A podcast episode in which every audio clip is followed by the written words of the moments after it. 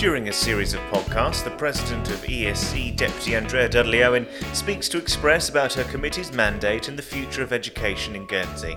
The second podcast explores the route Guernsey's education system has taken to this point and what happens next. Deputy Dudley Owen touches on the difficulty of getting her committee's message across, the battle against the false narrative, and why it makes more sense for education to be prioritised in the upcoming capital projects debate. The road that our education system has gone through, has gone down mm. over years and years and years, has been very convoluted and complicated. How do you feel like we got to this point as far as what we have at the moment? How did we get here, and how important is your education program getting it through the door? Well, the, the facts uh, to remind listeners are that in 2016, the states made a decision in the March to remove selection from the education system in Guernsey, which effectively means that there would be no more grammar school and that there would be no more selected places scholars to go to the grant aided colleges. Um, that's that's states funded scholars. So that was challenged later in the same year because there was a change of government and the same outcome manifested itself. So we entered into a phase of comprehensive education without really understanding or having a clear agreement about what model of education that we would be delivering within that comprehensive system. Do you think the decision was a jump before knowing then? It was the reason that I voted to retain the selective system with the model that we were using was because I wasn't convinced that there was sufficient coalition around what model of education there should be afterwards. Okay. Because for me, I think that there was convincing arguments on both sides. But unless we had a, a strongly agreed model of education to deliver immediately, then it was always going to be extremely high risk um, to, to let go of a system that had been tried and tested, though was far from perfect. Um, uh, and and I think that we needed to do more work, more groundwork on what the model would be before the system was um, removed. And so we found ourselves then, I guess, in a position to figure out that afterwards, which is what I guess you're picking up and doing now. Yeah, um, there was the Le Pelley model, uh, and I was I sat on that committee, and that was a model to rebuild de Carteret. Yeah. Um, and there was uh, then the Fallaize model, which was uh, a to college um, model, um, and then now the model that's been put forward by my committee, um, which I suppose in time will become known possibly um, uh, as the Dudley Owen model, but it isn't. It's the island model. It's yeah. it's what um, has been accepted by the states, is approved by the states, and is now um, very much we're moving very much down the road of implementation of that model. The uh, program is called the Transforming Education Program, and there are a number of component parts to that. The merger of the La Mare de Carteret School with the what's known as the current grammar school, yeah. and that will become Les Varendes High School. Um, the digitisation um, of our system in terms of improving the infrastructure, connectivity, uh, device and hardware upgrades for students and for staff, um, the education law, which we've just published, um, and uh, obviously the Les Ozouets redevelopment, yeah. campus uh, redevelopment project as well. Those, um, amongst others, are component parts of the Transforming Education programme and the reason for doing all of that is to improve education in Guernsey. It's yeah. that simple. We are now under a mandate to deliver comprehensive education in Guernsey, which we're doing, and we need to be continually improving our offer because times have changed and we're still in the mindset in the island of delivering yeah. education as we were when I was growing up. And we need to change that we, we have revamped the law. We've yeah. refreshed the law to um, meet the needs of today and also future proof it so that Yeah. over the next 50 years we're still confident that that law is fit for purpose. Um, the digitisation of infrastructure, the speed at which we need it to operate to support systems within the schools so that we are giving our kids the right skills so that when they leave school that they're going to be really valuable contributors to our workforce our local workforce so that they've got opportunities outside of Guernsey as well should they so wish but obviously we'd rather they stay um, and and uh, um, have their careers in Guernsey or at some stage certainly come back.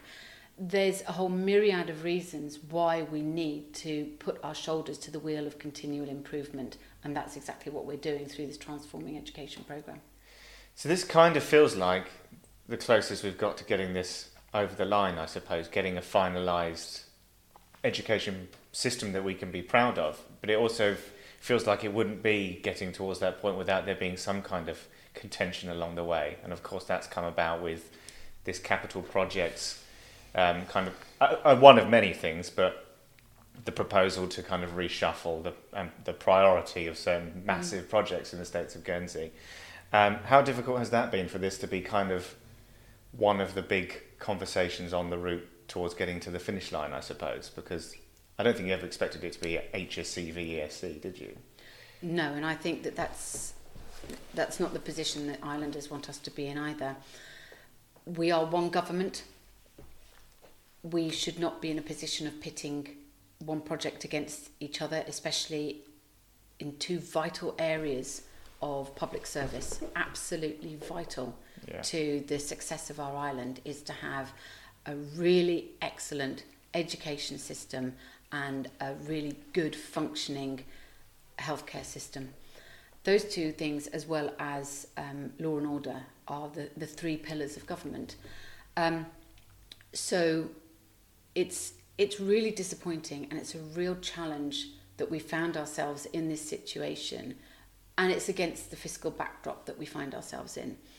Um, we're considerably further down the road than the states have ever managed to get with any other project in terms of education. Um, we have um, a considerable staffing restructure project that goes alongside three 11 to 16 schools and Yeah. a separate sixth form, and that is well underway. We're talking about people's livelihoods now. We're talking about how this affects our workforce, and we we really do need to get certainty and stability within our education system so that the huge amount of work that is going on every single day to ensure that our systems are right, our processes are consistently applied, that the best quality uh, education is delivered to our kids, um, that our kids feel that certainty, that they know who the, the staff member is that's coming in to teach them um, or to help them out and support them. All of those things are really important. And with a constant threat of political um, mind changing, Yeah. Is really unsettling, not just for the workforce, not just for students, but for the island as a whole, because it does have a knock on effect on our reputation, But undoubtedly. Because at the mo- I mean, the public confidence in decision making in the states following the tax debate is quite, I don't know, up for question, I suppose. So I guess it can be a bit. You're right, disconcerting for both you and the public for to come Mm. up to a really big decision like this. Mm.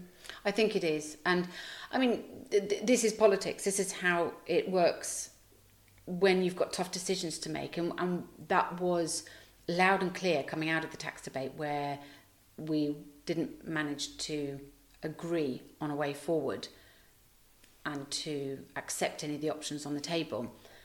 We knew that tough decisions would be ahead as a result of that. But that said, we need to keep working together.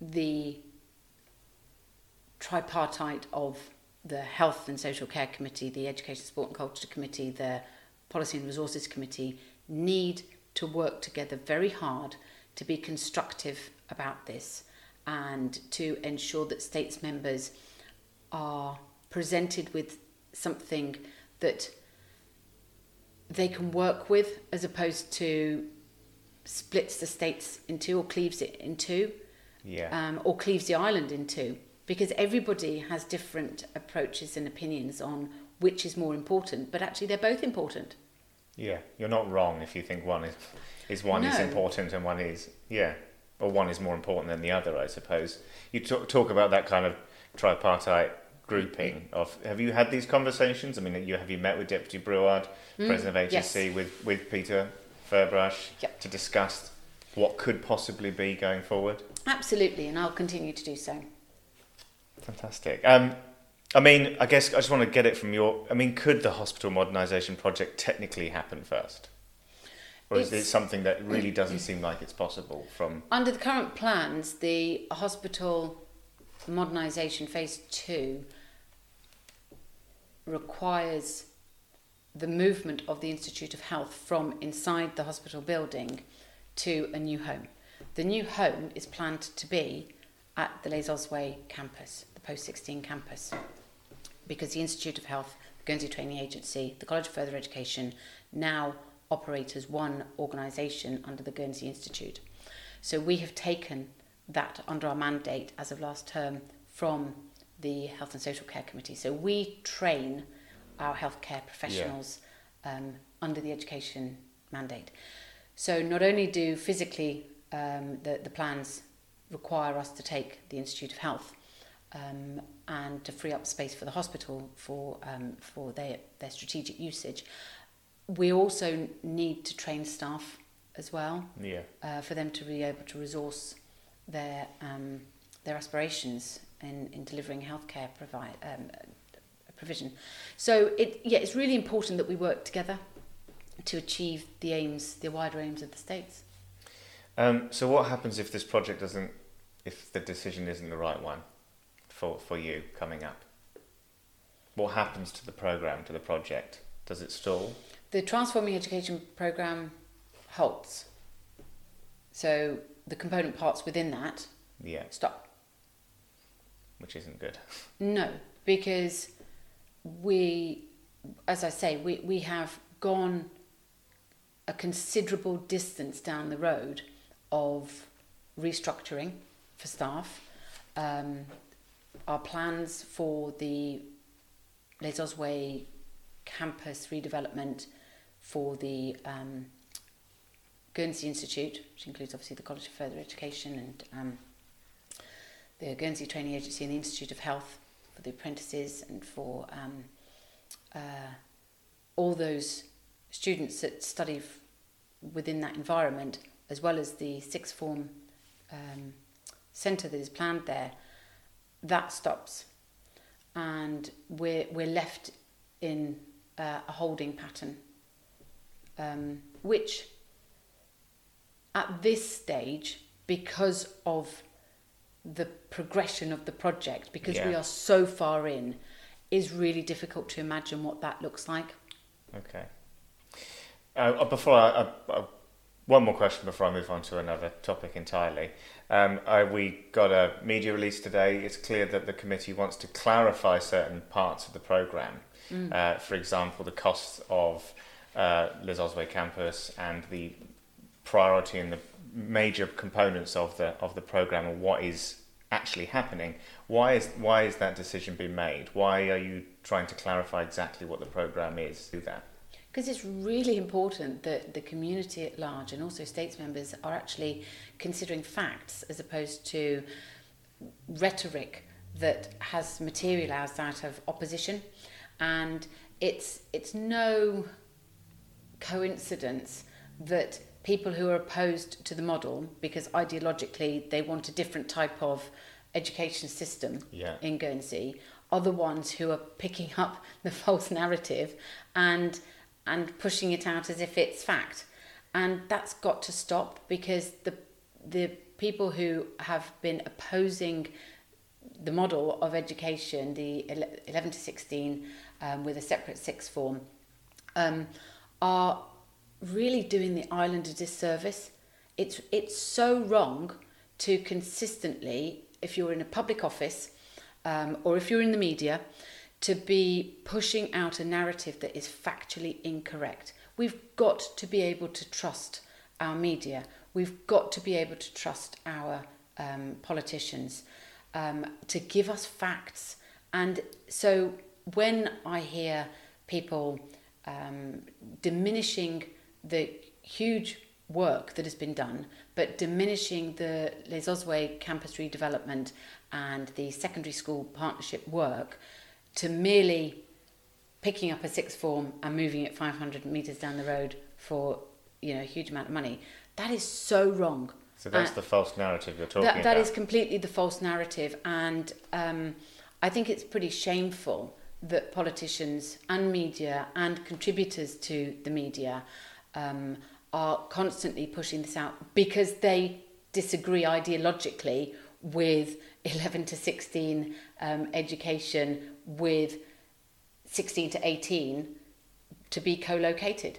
yeah. And, I mean, we- we're trying to improve education in Guernsey. It absolutely must be um, front and centre of every single thing we do to ensure that um, the 16 to 18 year olds, every single student who is within that sector has equal opportunities to really good, high quality facilities and teaching is absolutely imperative to ensure that they've got a broad choice of qualifications at that age and that the different um, denominations of qualification yeah.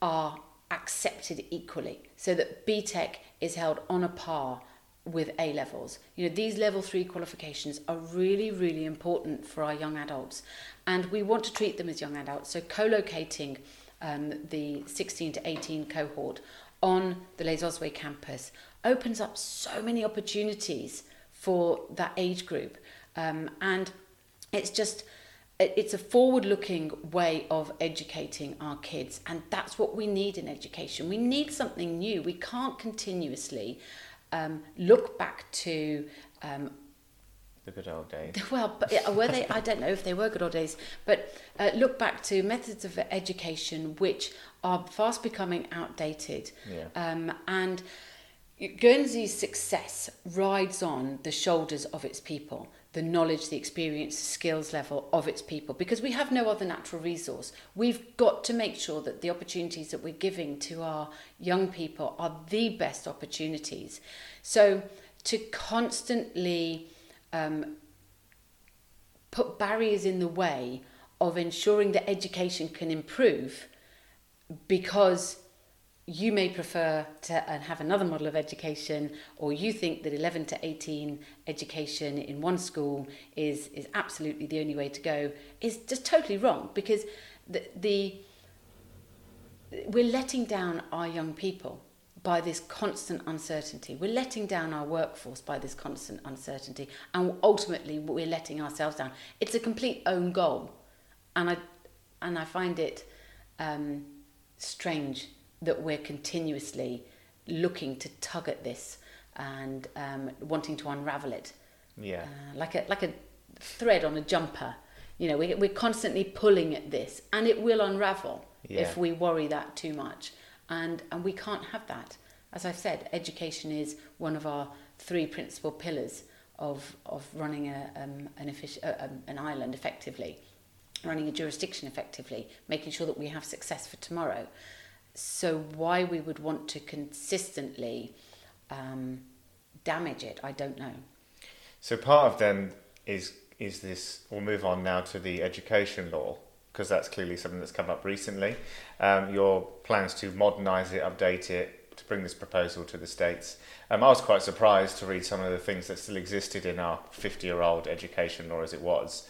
Um, why now? Why why has it taken to this point to update it? It's been on the agenda of successive state assemblies and education committees. Um, and really, since the early 2000s, possibly before that, um, it had been flagged up that it was starting to get um, tired around the edges and not fit for the modern day purpose and Yeah. certainly not future proofed. The education law that we're working with at the moment is, is pretty permissive, but it's also pretty archaic. I mean, wh- when we're we put an emphasis on cleansing children. um, I think we, we understand that even that language is is really not something that we'd be using in common parlance these yeah. days. Yeah, absolutely. Um, and and delousing and cleansing our kids um, is, is not something that we, we need in our primary law. No. Um, so yeah, we, we needed to update our um, legislation which is what we've done. We've done the policy development behind that. So this is around our primary legislation and um, how we make policy for our secondary and our guidelines, secondary legislation and guidelines, and, and how actually the law ends up working in practice in two years' time once it's enacted. So the process is that we have developed the policy behind it. We then take that to the states, we debate it. Uh, once approved, that then gets worked up into draft form and uh, we then enact that in two years' time, and it needs to be switched on uh, to coincide with a, an academic year in September, and we're hoping that will be 2025. And so, um, part of that is this is a new way of governance of schools. Part yes. of that is moving that away from the states and the yep. politics side of things mm-hmm. to the schools. I mean, how does that work? What's the aim of doing it that way? The aim of implementing a governance model for Guernsey within education is to ensure that we are improving our education system. Every single piece of work that we're doing within the Transforming Education Programme, which includes the education law and the proposals within there, are about improving education for our children. So the governance proposals are bespoke for Guernsey, but they are based on universal governance principles and holding our senior leaders within our schools and our settings to account for the actions and decisions that they make, giving them support, giving them constructive challenge is absolutely imperative to ensuring that we get the best results from our school leaders and that they're making sure that their decisions are all around the children and the, the students within their school settings. So we know it works. We know that the on the job training that we've been undertaking yeah. as interim governors has already started to show some positive effects, certainly in terms of how we understand that our education system works. We are able to challenge our head teachers and their colleagues, their senior leader colleagues, about what goes on in their schools looking at statistics, anonymised statistics, of course, um, understanding how different policy areas affect their decisions and how they manifest themselves in practice. Yeah. So, for example, if we are making a policy decision within within committee, then we can start to understand within the governance setting how that looks in practice. Yeah. Now, obviously, within that, it's slightly clunky because we're undertaking the role of governors with one hat on, and then we're also politicians with another yeah. hat on. Now, the job of politicians is to be strategic, it's to think high level, it's to think about aims and long term outcomes, as well as medium term outcomes, but it's also to look at larger scale uh, funding and, and budgeting. And that sort of can rub up against the governance. Yeah, okay. You've almost um, need them to be roles. independent. And that's what we found is that certainly the heavy lifting that we've had to do on committee because we have 20 settings, so we have to have 20 meetings every term, and we've had to split our committee into two in order to fulfill that, so we mm. take 10 each. And obviously, that takes a lot of preparation in terms of the board packs. Um, and the uh, we we try we're trying to refine the process as we go through so that we are not causing head teachers to do unnecessary work. Yeah. We want them to in, we want to ensure that the information and the reporting that comes in through uh, that that conduit um, isn't duplicating um, yeah. or, or sort of reinventing the wheel, so to speak. So it, it's really, really um, useful because we start to pick up thematics from those um, uh, meetings. So, for example, IT issues. Yeah. Or um, human resource issues um, or facilities maintenance issues. Yeah. And then obviously we can take those as issues arising and talk about those as a political committee and what we can do about those at a policy level. Yeah. Le- sorry, policy level. So it's been hugely, hugely informative, and we hope that it's been a positive experience for school leaders to understand what accountability really looks like Yeah. and being challenged by governors. But in addition to that, I think it has helped to allow school leaders to be able to speak candidly in Yeah. a um, in a confidential forum to allow them to raise issues and then those issues can be um, resolved quicker than Yeah. maybe they would have been before.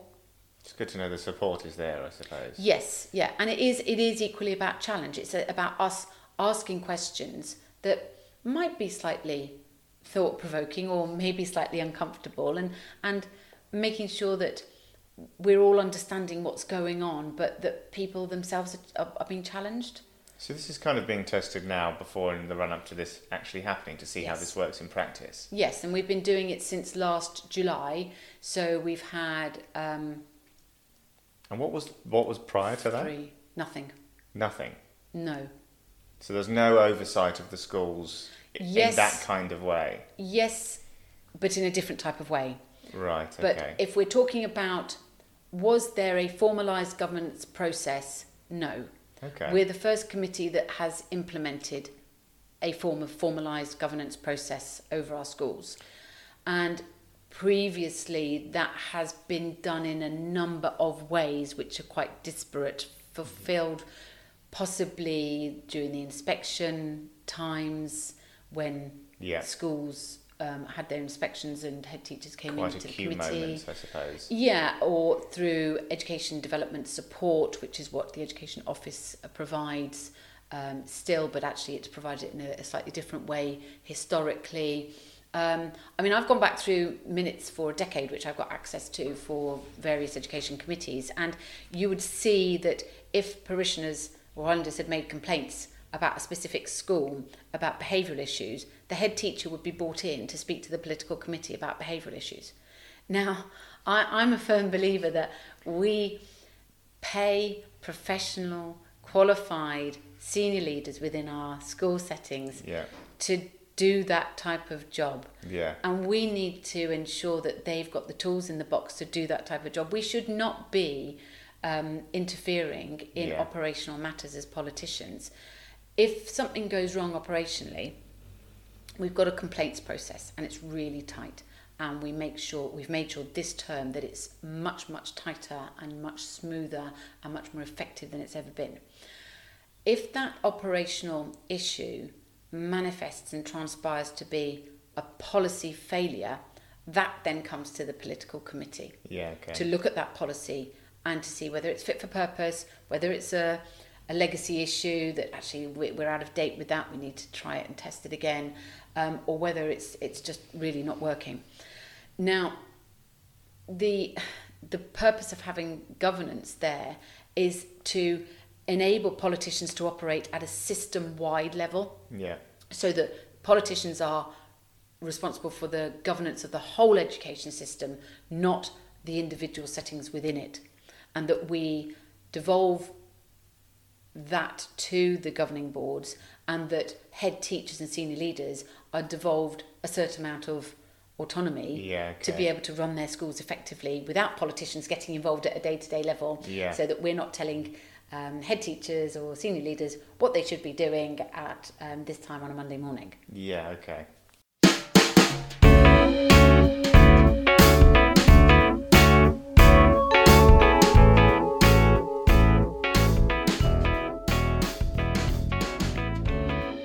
Thank you for listening to the Bailiwick Express podcast. The title track was Shift My Weight by Luno. If you enjoyed it, I know it's a pain, but please like and share. It all helps, and remember, you can hit bailiwickexpress.com to stay right up to date with whatever is happening in the Bailiwick.